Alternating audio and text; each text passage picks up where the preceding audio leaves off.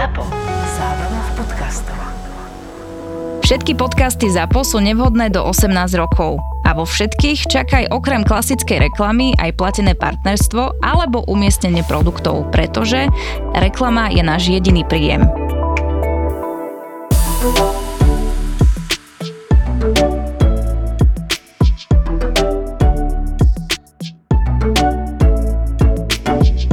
Priatelia, dneska začneme trošku netradične a to dobrou správou, pretože dobrými správami by sa malo začínať vždy.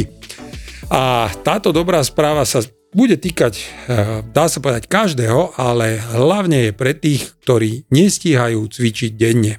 Všetci, ktorí nás sledujú, veľmi dobre vedia, že mierna až intenzívna fyzická aktivita je v dnešnej dobe už známy a uznávaný prístup, ako si vieme znížiť srdcovo-cievne riziko. To znamená, ako si znížime riziko to, aby sme nedostali infarkt, náhlu cievnú mozgovú príhodu a iné srdcovo-cievne ochorenia. No a veda nám ukázala, že aspoň 150 minút týždenne je to, čo potrebujeme. To znamená, mali by sme stráviť 150 minút týždenne v miernej alebo až intenzívnej fyzickej aktivite, a v podstate to je to, čo sa ukázalo, že doslova do písmena vie podporiť celkové naše zdravie.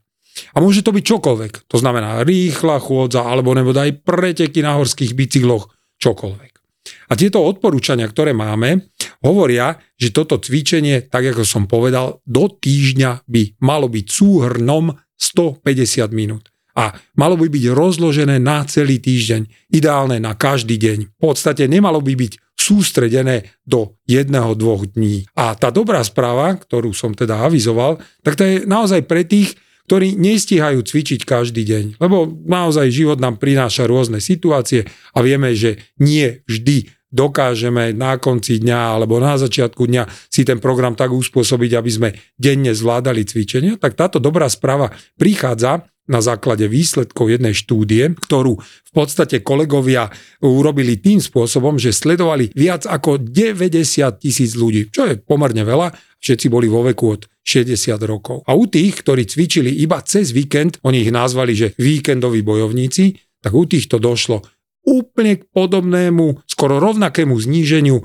tohto srdcovo rizika ako u tých, ktorí cvičili denne. A pričom tieto obidve skupiny v podstate naozaj cvičili dokopy tých 150 minút. Takže znamená tá dobrá správa následovné, že tí, ktorí si, nazveme to, zúžili svoje cvičenie na jeden alebo dva dní v týždni, ale zachovali ten celkový čas, to znamená 150 minút, a tí, ktorí cvičili každý jeden deň opäť 150 minút celkovo, v týždni, tak obidve tieto skupiny majú rovnako znížené riziko vzniku srdcovo ochorení. Takže už máme stále menej a menej možnosti vyhovárať sa na to, že cez týždeň sme nestihli. Vítajte v podcaste Búrači gastromítov. Podcastom vás bude sprevádzať moja kolegynka Zuzka Čižmáriková, a moje meno je Láco Kužela, som gastroenterolog. Obaja veríme, podobne ako už veril Hippokrates, že všetko zdravie začína v črevách.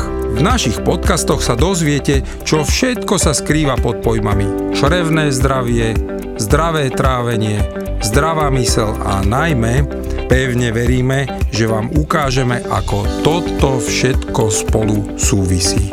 Každý jeden váš komentár, pripomienka, návrh je vítaný. Poprosíme, posielajte nám ich na e-mail podcast.kuzela.sk Prajeme príjemné počúvanie novej epizódy Búračov gastromítov. No a nezabudnime si popri tom a aj po vypočutí podcastu neustále udržiavať zdravé, zdravé trávenie. trávenie.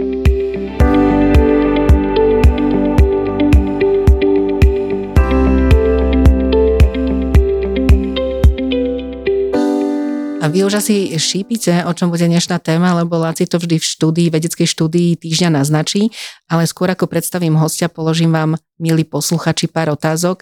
Zle spíte? Ste unavení? Malatní? Nemáte energiu na nič? Doslova sa nevládzete hýbať? Paradoxne za tým môže byť práve nedostatok pohybu.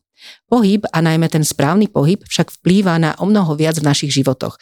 Či je to už psychické zdravie, fyzická zdatnosť, správne trávenie. Jednoducho pohyb by mal byť absolútnou súčasťou našich životov. A o tejto téme sa budeme rozprávať s človekom, ktorý sa tomuto pohybu venuje viac ako 25 rokov. Je to fyzioterapeut, ale aj osobný tréner, špecialista funkčnej diagnostiky pohybového aparátu, manuálnej medicíny, ale aj špecialista neuromuskuloskeletárnej diagnostiky a terapie pohybových poruch. Čaba Čauty. Krásny deň prajem. Krásny deň prajem. A ja v tomto okamihu verím, že vás uputávka natoľko navnadila, že práve ste stali, zobrali si napríklad sluchatka a tento podcast dopočúvate pri reskej chôdzi. A ja pevne verím, že sa pokúsite zopakovať tie všetky komplikované slova, ktoré, ktoré Zuzka dala úplne že na parádu. Je to hrozne zložité. Prečo máte tak zložité výrazy? My gastroenterológovia máme jeden, že gastroenterológia sa naučíme, ale vy máte neuromuskuloskeletálno. Ja nesúhlasím. Je taký, ja som sa to raz učila už som to zabudla. Endoskopická retrográdna cholangiopankreatikografia. Aj, Myslím si, že skoro si som nemáte, sa aj ja pomýlil. nemáte si čo vyčítať. Ale vy toho máte viac. Ja, ja si myslím, že v rámci tej medicíny, ako by sme toho vedeli nájsť, ako v každom tom odbore, ale vzhľadom tomu, že e, naozaj si myslím, že fyzioterapia je tá, ktorá je aj crossdisciplinárna veda, dá sa povedať, lebo sme v kontakte či už gastroenterológmi, či už s neurológmi, či už samozrejme fyziatrami, takisto aj s ďalšími ďalšími ginekológmi, ďalšími a ďalšími e, odborníkmi v rámci toho zdravotníctva a tým pádom máme na určité špecializácie aj samostatne špeciálne názvy. Presne, Dosť odstrašujúce. Hm? Odstrašujúce, ale, ale e, tu si ako keby, ak sa hovorí, že nahral na smeč, lebo presne ak si povedal, že si v kontakte s viacerými špecializáciami, my sme teda v úzkom kontakte, za čo obrovská vďaka, pretože ja tým pádom dovolím si takto verejne rozšíriť to, čo doteraz všetci vedia a hovorím, že každý gastroenterolog by mal mať svojho výživového špecialistu, tak to, to, to rozšírenie bude o teba. To znamená, každý gastroenterolog by mal mať aj svojho fyzioterapeuta. A vysvetlíme si, a nie len každý gastroenterolog, to, to je ďalšie. Ale, ale povedzme si najprv, skočme tak dozadu, že jak, jak ty si sa vlastne dostal k tomu, lebo z toho vyplynulo, že vlastne len 25 rokov posledných si sa hýbal, ale asi aj predtým si sa hýbal. Takže jak si sa k tomu dostal? Jasné, tým, že pochádzam z malej dedinky, ako zo stredného Slovenska, tak tam samozrejme to bolo prirodzenou súčasťou denných aktivít, e, že človek sa hýbal a ešte toho času bolo o menej v podstate, či už autobusov, či už, alebo aj k autobusu sme my vychádzali kilometr, lebo len od hla, na hlavnej ceste išiel autobus, takže takéto, takéto veci sme zažili, čiže ten pohyb tam bol prirodzený. No a potom v podstate cez svoje štúdia, ktoré som sa dopracoval k tomu, pôvodne som chcel ísť na medicínu, tam som sa na prvýkrát nedostal, tak som, aby som nevypadol práve z toho vzdelávacieho systému, tak som išiel ako náhrada, že áno, vyskúšam si tú fyzioterapiu. V podstate e, tak veľmi okrajovo som vedel, že čo to asi je a vyskúšal som, sa mi to tam zapáčilo a dodnes nelutujem, že som ostal pri tom. Čo práve to chcem povedať, že super, že dúfam, že určite nelutuješ, lebo to ti otvorilo úplne iné dvere do Korán a možnosti fantastické a ty, musím povedať, sa neustále stále vzdelávaš, lebo ty, akože, kedy sa stretneme, stále niečo študuješ. Takže... Áno, však práve, práve dnes, dneska, dneska uh, som išiel z univerzity ako tam uh, tú psychológiu, čo študujem. Hej, hej, hej. Tam som mal prednášku a, a som išiel. Hej, hej, fantastické. Ale tak by to malo byť, mali by sme pokračovať. Takže fantázia. Čiže po, poďme naspäť vlastne, vlastne k tomu, čo ťa doviedlo, nielen teda, už vieme na tú školu, ale, ale k tomuto takémuto, že multirozletu, lebo skús prezradiť, lebo ja to viem, ty si pre mňa famózny v jednom, lebo sa ti podarilo na jednom pracovisku pospájať, ale že rôzne, rôzne špecializácie a výsledkom toho je, že ten výsledný efekt pre pacienta je že úplne bravúrny. Tak ja si myslím, e, že e, je dôležité, aby tá reálna crossdisciplinarita aby fungovala. Všetci vieme o tom, že áno, samostatne môžeme od do od do urobiť, ale práve keď navzájom si pomáhame, tak je tam ten synergický efekt pre toho pacienta. Veľakrát sme sa v minulosti, alebo som sa s tým stretol, že však vyriešime, lebo je keď z môjho pohľadu ako ten pohybový systém e, primárne poškodený, hlavne ten nosový orgán ako chrbtica, tak dáme na to lieky, keď lieky nezaberú, dáme injekcie, keď injekcie nezaberú, dáme infúzie, keď je akutný stav, tak obstreky ako štandardne a samozrejme stlmíme tú bolestivosť a posunieme ako pacienta. Ale na konci dňa sme nevyliečili problematiku, povedzme si úprimne, len sme liečili. A práve e, keď, keď som e, pátral za tým, že ako to vieme tomu pacientovi najlepšie poradiť, pomôcť a posunúť k tomu, k tej liečbe a až vyliečeniu k daného stavu, tak tam potrebujem práve tú, tú cross-disciplinaritu, že rôzne odbornosti a budeme spolupracovať a každý si urobí e, svoj kúštik, ale stále máme rovnaký fokus fokus na toho pacienta a čím je to viacej e, koncentrované na jednom pracovisku, tak o to je väčší komfort aj, aj e, samozrejme pre nich. Mňa zaujala jedna vec, že ty si presne hovoril, že máme bolesti, dáme lieky, nastavíme liečbu, hľadáme ďalej, nevyliečíme. Nemalo by to byť naopak, že najprv napríklad skúsime to cvičenie ostatné veci a až potom prichádzame k tým liekom a reálnej liečby. Poviem svoju skúsenosť, dávnejšie pred 7 rokmi som trpela fakt, že migrénami a presne neurolog dal lieky. A sa pýtam, že dobre, ale doteraz som migrény nemala, že ja chcem vedieť, že prečo ich mám, nie že ich mám brať. A nepovedal mi prečo, hľadala som alternatívy a presne zablokovaná krčná chrbtica, cvičenia pomohli, nemusela som brať lieky, nie som nastavená na liečbe a vyriešili sme príčinu inak. Že nemalo by to byť naopak, že najprv si dáme tú terapiu pohybom a že, napríklad zmenou stravovania? Aspoň môj pohľad je, že systém e, zdravotný je e, nastavený na liečenie, ale nie na vyliečenie. Z môjho uhla pohľadu. Samozrejme, to berme z určitých uh, rezervov, lebo sú veci, ktoré ako samozrejme e, exaktne vyliečíme, ale, ale z pohľadu primárne pohybového systému, tak systém ide, že liečíme a tým, že liečíme, dávame procedúry, dávame aj také cvičenie, aj dávame také ešte podporné aktivity, ale na konci dňa nedávame dokopy veci, ktoré sú bazálne. A to o, práve to, čo o, si aj spomenula Zuzka. Z môjho pohľadu je dôležité, keď príde ku mne pacient, tak veľakrát sa čudujú že išli na odporúčanie jedno s druhým a ideálne by bolo dať instantnú tabletku, že áno, to vyšumí, vypijeme a hneď je dobré, ale štandardne je, že OK, včera bolo neskoro, ale dneska ešte to dám, ale zajtra nech je to je už v poriadku. A ja sa ich spýtam, že napríklad na spánok, napríklad ako na stravovanie, na pitný režim, na spánkovú polohu a zrazu, samozrejme s tým súvisí e, úzko aj dýchanie. A zrazu mám 5 e, ďalších faktorov, ktorí, že aha, a toto sa ma prečo predtým nepýtali? Vrajím, každý e, robí v dákom tom systéme a verím tomu, že podľa najlepšieho vedomia a svedomia. Ale práve toto, tak rozdisciplinarita mi otvorila oči, že poďme takto zo široka a keď ja viem, lebo to, že ideme spať principiálne ako pre štandardnú populáciu je, že ideme každý deň. Není to len ako chvíľková záležitosť alebo o, vymoženosť podaktorých. Čiže tam ideme. Tak není jedno, že či vieme správne spať, akej polohe. Či je to na chrbte, či je to na bruchu, či je to na boku a obzvlášť, keď, keď ku mne tí pacienti, ktorí sa dostanú, tak už majú takú diagnózu. Že ešte pracovať aj s tou diagnózou, lebo ja riešim svoju diagnózu vtedy, keď ma boli, že si dám v tabletku. Po prípade idem si zacvičiť, ale stále len tú diagnózu v danom okamihu, tých 150 minút, možno aj za týždeň ako nazbieram, ale ostatné hodiny už neriešim. A práve toto pochopiť, že keď mám taký problém, tak ako určite, že must have, Musíme to mať. A keď pre mňa je efektívnejšie, keď to urobíme ako prevenciu, keď, ešte neboli. keď ešte to neboli a urobíme takto širokospektrálne, ale pravidelne, poctivo. Čo je tá najhoršia poloha pri spánku? Z môjho pohľadu primárne ako fyzioterapeuta určite e, vie byť e, na bruchu. Na bruchu, lebo, lebo tam tá rotácia ako tej hlavy, či chceme, či nechceme, ako o, tá krčná oblasť je preťažovaná celý deň. A v noci by sme potrebovali uvoľniť daný segment, a my tomu nedáme ten priestor, lebo, lebo e, ideálne je v základnej fyziologickej polohe, e, keď je telo, tak vtedy e, sa vie najlepšie tá, tá mhm. regenerovať. No a tá ideálna je teda? primárne semisupinačná alebo semipronačná poloha. Čiže To vysvetlíme. znamená, no, no, no, no, no. vysvetlíme presne, vysvetlíme, e, že keď si lahneme na bok, tak si dáme za chrbát alebo pred seba, ako na brucho.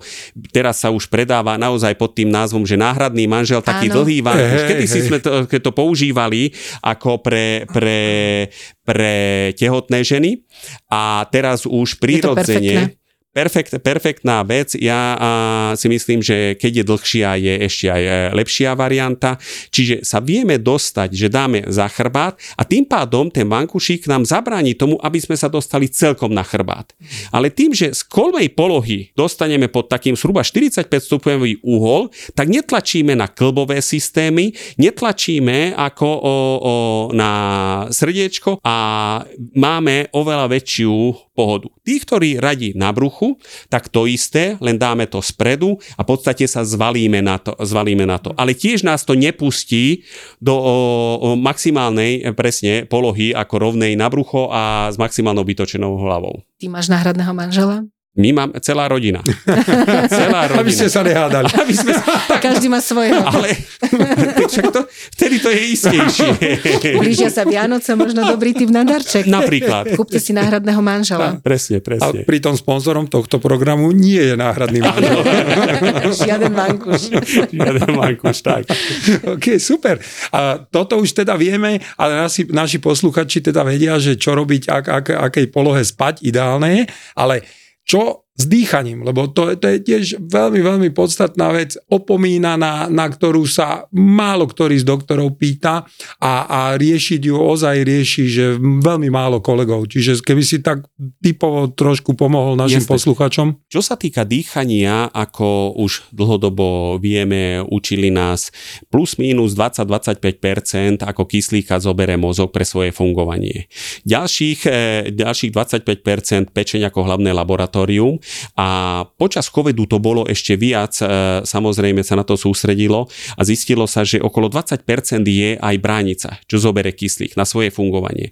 Čiže tie tri orgány ako vytvárajú, keď to tak nazvem, obrovský nepomer toho, koľko kyslíka zoberú na svoje fungovanie a potom celé telo, obzvlášť ešte periférne časti, čiže končatiny, horné, dolné, potrebujeme do toho dostať ten kyslík. Kvôli čomu? Lebo ten kyslík je hlavný nosič tých živín. Čiže ja keď potrebujem tú regeneráciu, alebo keď aj mám, da- nedaj Bože, taký úraz, tak aj tam potrebujem dostať tie živiny. Ja môžem ako správne nastaviť presne ako nutričná terapeutka, gastroenterológ pomôže, že áno, toto správne nastavíme, ale keď tie živiny nevieme spracovať a nedostanú sa do tela, to ty o tom oveľa viacej vieš, takže, takže, takže toto, toto je dôležité, aby sme si to uvedomili. A práve preto, ako to dýchanie je dôležité. Ďalším faktorom je aj väčšinou z nás práve, lebo máme vysoké tempo, lebo máme sedavé zamestnanie, lebo máme ešte stresový faktor, tak prechádzame, aspoň z mojich skúseností, na horné hrudné, plitké dýchanie. Je to pre nás, tak povediac, krátkodobo komfortné, ale treba si uvedomiť, že toto by malo byť len vtedy, keď ide o, o tom, že musíme utiecť alebo o, keď ženy vedia, ktoré e, rodili, že presne pri pôrode. To horné hrudné dýchanie je to, cez čo predýchajú daný stav. Ale toto je krátkodobá záležitosť. Nemôžeme na tomto fungovať. A my máme tendenciu práve, že prechádzať na to, lebo to je takéto akože jednoduchšie. Ale menej kyslíka, jak som spomínal, viac zaťažíme ten organizmus, tým pádom znižujeme distribúciu živín, tým pádom ako oveľa rýchlejšie nastane únava a z tohoto dôvodu aj rôzne úrazy a rôzne problémy môžu vzniknúť. Čiže mali by sme sa znovu naučiť dýchať bránicou, hej? Jednoznačne. No super, lebo ja, ja to s mojimi pacientami robím, len dôležité je, aby naozaj sa to tu takto verejne povedalo, pretože e, zabudli sme na to, kedy si Zabudli. pravdepodobne asi sme tak dýchali, to už Jasné. nevieme, to nevieme zistiť, ale je to pre nás, a teraz napríklad čisto zatrávenie, to najlepšie, čo môžeme urobiť pre veľa, veľa dôvodov a ten, ten taký najhlavnejší z nich je, že naozaj dostávame telo do tzv. parasympatikového módu, čiže nazvem to doslova, že tráviaceho, že le, lepšie aj to trávenie funguje, keď ľudia dýchajú bránicou, hlboko do bránice, A nosom. presne, že ešte a využívajú. Presne Lebo, tak. lebo to je veľký áno, sval Áno, a tým pádom není jedno, či sa to pohybuje ako v polcentimetrových rozdieloch, alebo tam ideme ako o plnom rozsahu a t- práve ten hydrovak, ktorý ovplyvňuje e, to trávenie a celý potom e, ten pohybový systém samozrejme. Možno veľa ľudí má si také základné výhovorky od toho, že nemám čas alebo mám sedavé zamestnanie, ale aj tam je veľmi veľa zlepšovakov. Ty si mal raz veľmi pekný článok o tom, že však postavte sa. Viete, e, keď mám e, naozaj sedavú robotu v pravidelných inter- intervaloch postaviť sa alebo zmeniť aj pracovnú dosku, sú už aj pohyblivé stoly, čiže výhovorka nemám čas alebo mám sedavé zamestnanie je naozaj len výhovorka, ktorú máme v hlave. Ale e, výhoda je presne, plne s tebou súhlasím, že i keď sa hovorí, že dobrá výhovorka nikdy nie je zlá, ale môže nás to dobehnúť. Ďalším faktorom je, že pracovná pozícia je len časť, alebo tá pracovná doba. Ale my ako aj do práce sa dostaneme dáko. Či ideme dopravným prostriedkom, sedíme, stojíme, je problém sa sústrediť minútku, ja hovorím, netreba viacej, len minútku sa sústreďme a vybudujme pamäťovú stopu a keď to budeme robiť pravidelne, tak za určitú dobu, takto po dvoch týždňoch, takto po mesiaci, sa dopracujeme k tomu, že sa stane určitou automatizáciou. A nebudeme potrebovať riešiť to, že či áno, či nie, či správne, či nesprávne, keď raz sme sa to naučili. Keď sme sa raz naučili ako bicyklovať, naozaj nemusíme každý deň sedieť na bicykli a keď aj dvakrát do roka, tak vieme, nezabudneme. Super. A, a taký typ, ako najjednoduchšie by sa ľudia vedeli znovu naučiť dýchať do bránice, čo by si odporučil? v podstate či sedia, či, e, či ležia, či, e, či stoja, e, dať si ruky na brucho, nádych a keď brúško vyjde hore, tak vidia, že aha, urobili sme ten, e, to dýchanie nie do, e, ako do hrudnej oblasti, že nedvíhá sa, e, nedvíhajú sa nám v podstate prsia, ale práve, že, že do brucha nádych, výdych. Potom samozrejme, toto keď už chceme ešte terapeutický efekt, tak tamto potrebujeme ešte systematickejšie, čo za, e, ako zapojiť ten pohybový reťazec, ale na bežné fungovanie, aby to bolo to o, brušné dýchanie. Toto stačí, hej? Toto, toto je ako dobrý začiatok. Mhm. Potom už vieme špecifikovať. Hej, lebo ja zase minule, keď som si pozeral ohľadom tohto veci, tak odporúčali v podstate kolegovia, zo, dokonca to bolo akože zo Stanfordu, lebo tam naozaj urobili obrovské pokroky v rámci výskumu dýchania a vplyvu na všetky možné funkcie tela. A boxové dýchanie bolo to, to potom vysvetlíme si, čo, čo je, ale bolo to, čo naučilo v podstate uh, zaktivovať tie typy uh, receptorov a nervových zakončení, ktoré presne pri tomto bráničnom dýchaní potrebujeme, lebo tú bránicu inervuje teda vlastne uh, ako keby poháňa taký nerv, ktorý ide z krčnej chrbtice, sa volá, že frenicus a Áno. ten nerv vlastne ju uh, pumpuje Boostuje, a posúva. No a oni urobili to, že učili ľudí dýchať spôsobom, stačilo 2 až 3 minúty denne. Uh, box znamená, že nadýchujem sa 3, 4, 5 sekúnd podľa toho, kto koľko vydrží. Zase tých 3, 4, 5 sekúnd vydržím s nadýchnutým dýchom, potom 3, 4, 5 vydychujem a 3, 4, 5 zase zadržím. Čiže nádych, zadržím, výdych, zadržím. Všetko v rovnakom sekundovom intervale. Tak. A toto stačilo 2-3 minúty denne, 2 až 3 krát týždenne a tí ľudia zrazu automaticky prepojením tým, že sa zaaktivovali tie receptory, ktoré v podstate neboli dovtedy zaaktivované, tak začali dýchať presne do bránice. To je zvláštne, že proste to telo vieme natrénovať pomerne jednoducho, nič zložito, stačí pár minút, čiže preto, keď ešte ty presne, hovoríš toto, s toto je súhlasím, fantastické. Že, že len toto, toto ja už berem, že už špecifikovanejšie, presne, lebo toto je už podľa systému. A presne táto schéma je taká a, dobrá základná, keď už ale vieme, lebo to dýchanie ako nemá byť na silu. A musíme si e, uvedomiť, že to je prirodzený dej v rámci e, toho organizmu, ale vieme s tým pracovať. E, v jednej knižke ako ohľadom dýchania som čítal, že pozbierali odborníci a riešili, že existuje až 64 tisíc typov dýchania na svete. Či už to je jogové, či už je to pilatesovské, či už je to také, onaké, makové. Ako pre mňa to je ako ani nepredstaviteľné, ale, ale verím tomu, že aj to sa môže stať. A, ale pre nás ako v jednoduchosti je krása. Vnímajme to dýchanie, nepodceňujme to, lebo tak, jak si všímame väčšinou, o, že keď e, ideme spať, tak si e, umieme zuby a extra, povedzme si úprimne, štandardne bežná populácia, nerozmýšľame nad tým, že či si umiem, či si neumiem, ako máme to určite automatizované. Ale stále na podvedomej úrovni, ale robíme vedomé aktivity.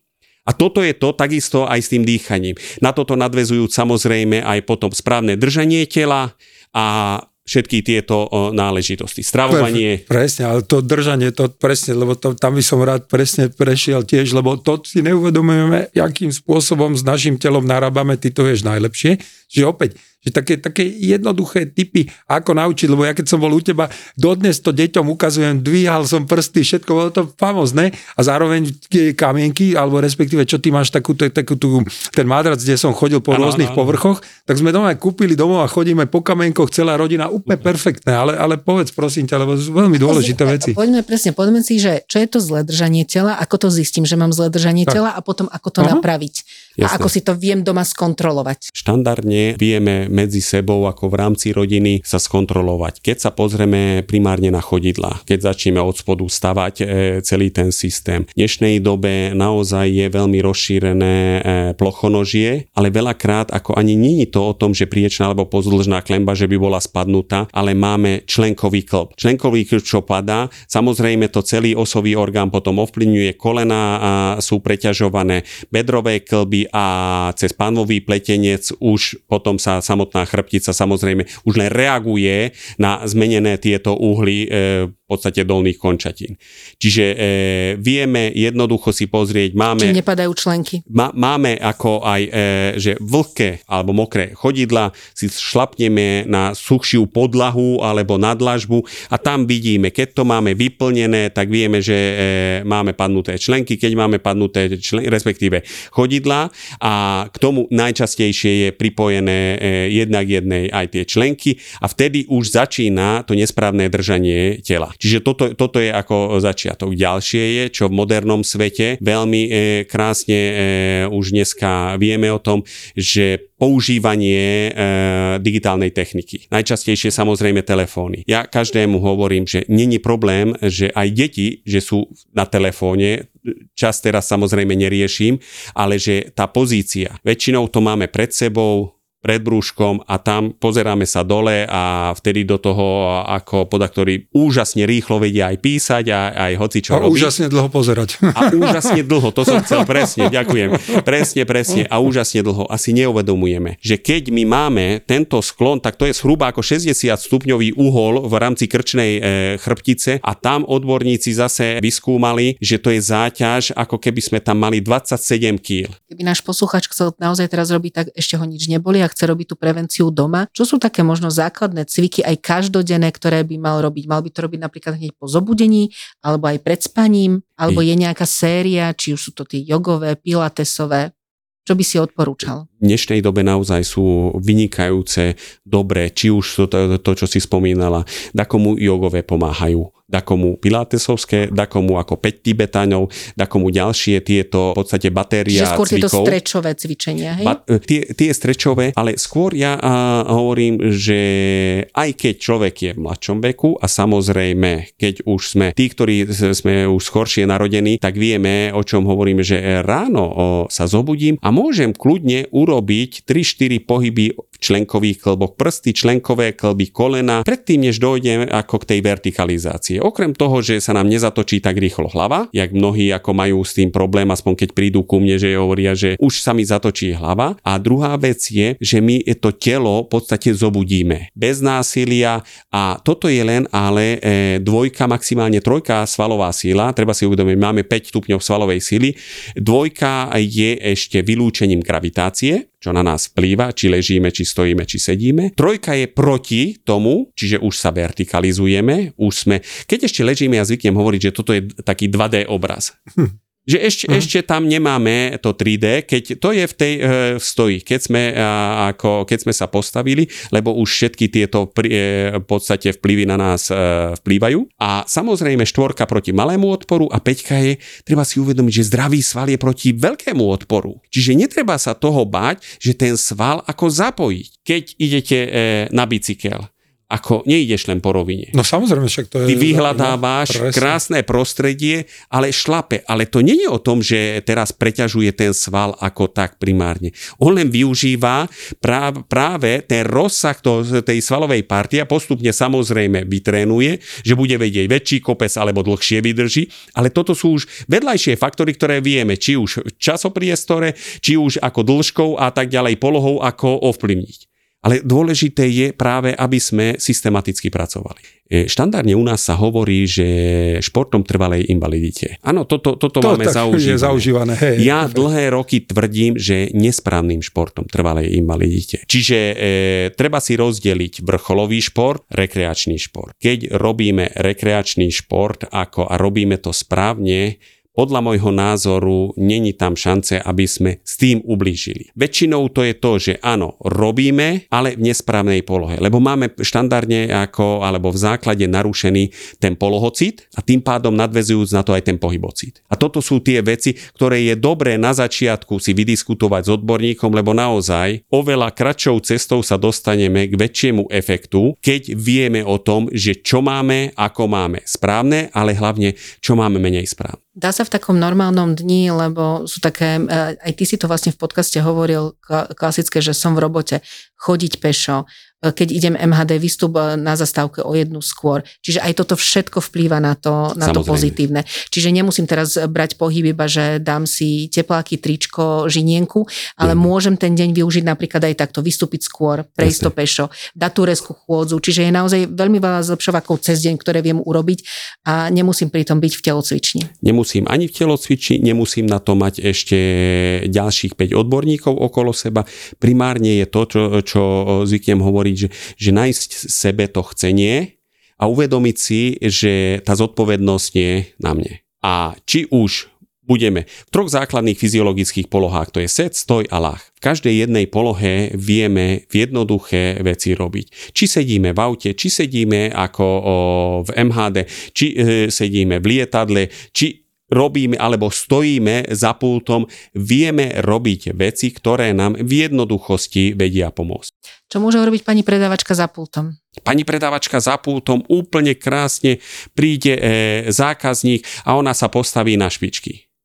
A kým toho jedného zákazníka obslúži alebo sa opýta, že čo si prosí, tak ako tých 5 sekúnd bude stáť na špičkách. Potom zíde dole, ide, zobere si tovar, odovzdá a zase sa postaví na špičky. Alebo trošku napätý. Alebo striedavo. Do kríža. Čiže toto e, napríklad. Ale to isté, že e, si zobere ako o, ten tovar. Keď je to ten tovar ako o, trošku takýto by som povedal, že, že odolnejší, tak môže jemne zatlačiť. To nie je o to ide, že krabicu musím rozpučiť, len to, to jemné pnutie. Zase horné partie môžu byť e, zapojené. Čiže v rámci bežnej činnosti, čo robíme, vieme, keď o tom vieme a chceme, ako takto cieľene. Presne, čiže nemusíme chodiť do fitka, lebo fitko je všade naokolo nás. Áno, Je- presne si to uvedomiť. Toto, toto je to, Jasne. že uvedomiť si a chcieť. Hej, hej. A veľmi dôležité, toto by sme tiež mali povedať, že čím sme starší, nemáme prestať cvičiť, naopak, to cvičenie je viac a viac potrebné, lebo, lebo naozaj zabudáme na to a, a tá svalová hmota je obrovsky potrebná, pretože sa ukazuje, že vo vyššom veku jednou z hlavných príčin, prečo ľudia zomierajú, žiaľ sú pády, ktoré vedú potom k nehybnosti a tie vedú potom k následným všetkým možným stavom Jasné, a presne, to už komplikáciám. komorbidita ako nastane. Presne tak. Ale, no, ale, ale presne o to, to, však Hippokrates sám povedal, že e, život je pohyb. Čiže treba si to uvedomiť a väčšom, menšom rozsahu, ako vieme riešiť. Presne to, čo si aj ty hovorila, že o jednu zastávku skôr. A také počasie, onaké. To je vec ako pripravenosti. Ale v poriadku, aj keď nie sme, e, dneska už e, veľakrát, hlavne vo veľkomestách, ako máme e, výťahy. Problém je aspoň jedno poschodie výjsť a neísť z prízemia, ale z prvého poschodia ako vyššie. No tu ja musím, druhého. pardon, že skáčem do reči, Nič. pochváliť kolegov mojich z gastroenterologickej kliniky, ktorých touto cestou pozdravujem, bo my máme e, tú časť, kde máme sedenia na prvom poschodí a lôžka máme na šiestom a všetci chodíme pekne pešom a, a zvládajú to. Zo začiatku síce pri tej tabuli na tom šiestom to bolo, že ale teraz už je to úplne No však- bez zadýchania, úplne bez Presne problémov. toto je, že, že, že tá pravidelnosť, hoci Hej, hej. čom, keď robíme, ako nám prináša ako to svoje ovocie. Nemôžeme očakávať, že naozaj do troch dní, lebo to je proces, Ale do štyroch už áno. takže toto sa dá. Naozaj veľmi, veľmi si cením, že si si našiel pre nás čas, lebo bolo to málo času. Určite si ťa zavoláme ešte na budúce, lebo bolo to fantastické. Ďakujeme touto cestou aj za všetkých pacientov, ktorých e, ktorým si pomohol a ktorým budeš pomáhať, pretože naozaj je to, je to skvelá robota, ktorú robíš a ešte raz za nás len teda držíme palce v tomto nel- nelahkom boji s neustálými stresovými faktormi, ktoré človek zažíva dennodenne, keď chce dobrú robotu robiť a preto ešte viac ti držíme palce, ďakujeme.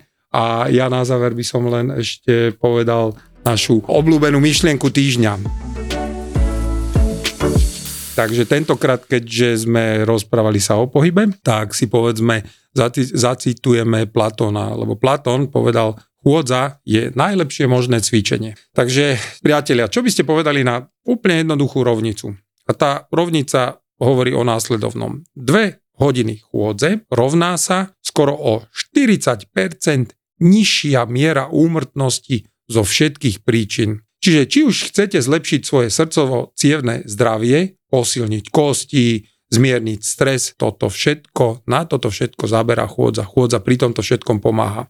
A najlepšie na tom je, že na začiatok nepotrebujete žiadne členstvo vo fitku, žiadne luxusné vybavenie. Všetko, čo potrebujete, je dobrý pár topánok a motiváciu k pohybu. Totiž chôdza je súčasťou našej histórie tak dlho, ako sme tu my. Takže v skutočnosti je to doslova jedna z najstarších fóriem cvičenia, ktoré my ako ľudia poznáme. A od starovekých civilizácií až po súčasnosť sme my ľudia používali chôdzu vždy ako spôsob, ako zostať aktívny a zdravý. V starovekom Grécku bola chôdza dokonca považovaná za veľmi dôležitú súčasť zdravého a vyváženého životného štýlu. A filozof Platón zašiel tak ďaleko, že tak poved- povedal to, čo sme si povedali. To znamená, že chôdza je doslova to najlepšie možné cvičenie. A v stredoveku chôdza zase bola často jedinou dostupnou formou dopravy. Ľudia chodili na veľké vzdialenosti, aby sa dostali z jedného miesta na druhý. E, kde sme sa dnes dostali, to už všetci dobre vieme, pretože dnes e, nie všetci využívame e, chôdzu tak, ako by sme mali, aj keď zase musím povedať, že stále viac a viac je populárna ako forma voľného času a cvičenia. A tí, ktorí ma sledujete a poznáte, viete, že ja si naozaj doslova užívam prechádzky denne a to nezávisle, či prší, neprší, sneží, nesneží.